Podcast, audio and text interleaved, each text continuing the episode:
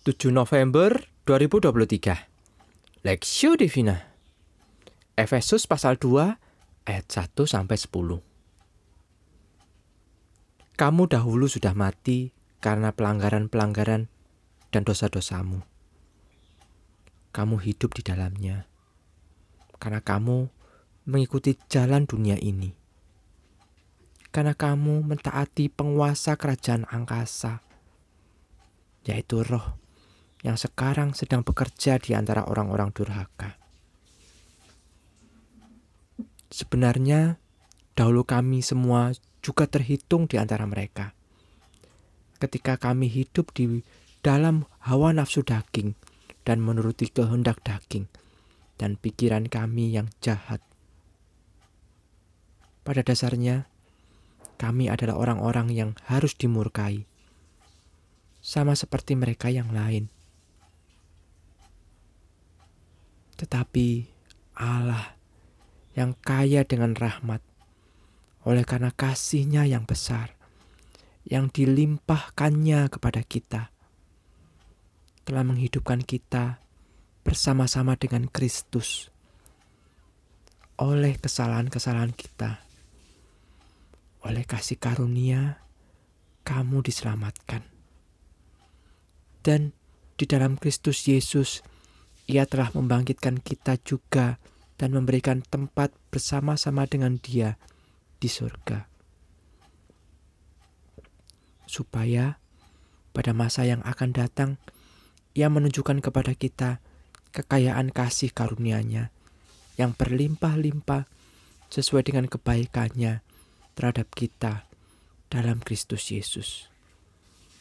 Sebab karena kasih karunia, kamu diselamatkan oleh iman. Itu bukan hasil usahamu, tetapi pemberi, tapi pemberian Allah.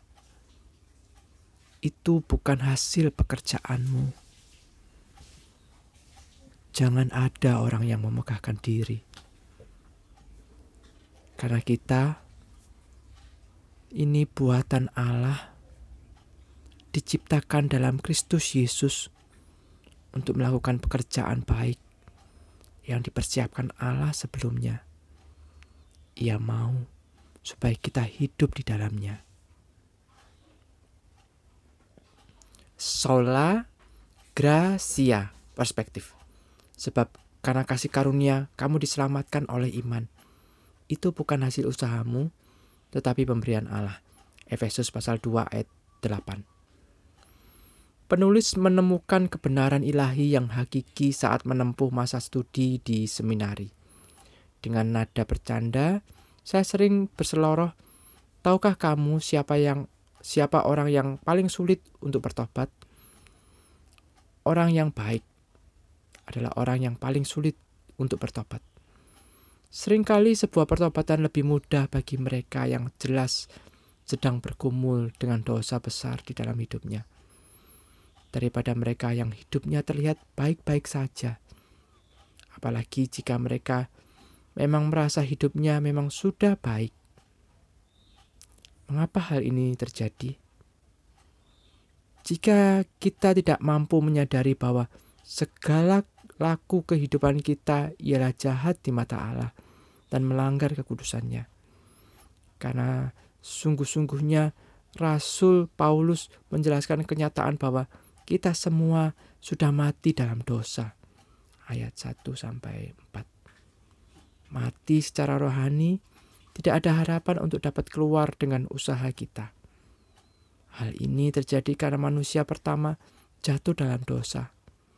Kita yang sejatinya diciptakan dalam gambar dan rupa Allah, kehilangan kemuliaannya dalam diri kita. Roma pasal 3 ayat 23. Alih-alih berupaya menyelamatkan diri, menyadarinya pun kita tidak mampu. Padahal, langkah pertama menuju pertobatan adalah ketika Roh Kudus menyadarkan keberadaan diri kita yang berdosa. Semakin kita menyadari, semakin kita melihat betapa besar anugerah tradis sediakannya, menyelamatkan dan menghidupkan kita.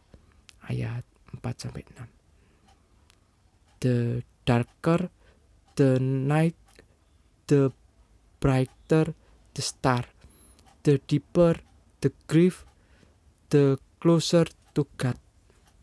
Demikian tulis Fyodor Dostoevsky hanya oleh karena anugerah Tuhan yang membukakan mata rohani kita. Kita dapat melihat betapa gelapnya dosa yang mengikat hidup kita dan betapa besar anugerahnya yang menguduskan dan menghidupkan kita. Anugerah yang besar dan tidak ternilai ini diberikan oleh Tuhan agar kita yang telah dikasihinya dan dipilihnya menyadari bahwa pertama kita memiliki masa depan yang cerah di sorga mulia bersama dengannya. Ayat 6 sampai 7. Kita menjalani hidup di dalam damai sejahtera yang bersahaja, tidak memegahkan diri karena menyadari ini bukan hasil usaha kita. Ayat 8 sampai 9. Ketiga, kita hidup dengan setia untuk melakukan perbuatan baik seturut dengan rencananya. Ayat 10 Kiranya Tuhan di dalam limpah anugerahnya mengingatkan kita semua akan keperdosaan kita agar kita mawas diri dan bersyukur menyadari bahwa hanya oleh anugerahnya sola gracia kita diselamatkan. Studi pribadi, bacalah bagian firman Tuhan hari ini sekali lagi dan lakukanlah satu hal praktis dalam kehidupanmu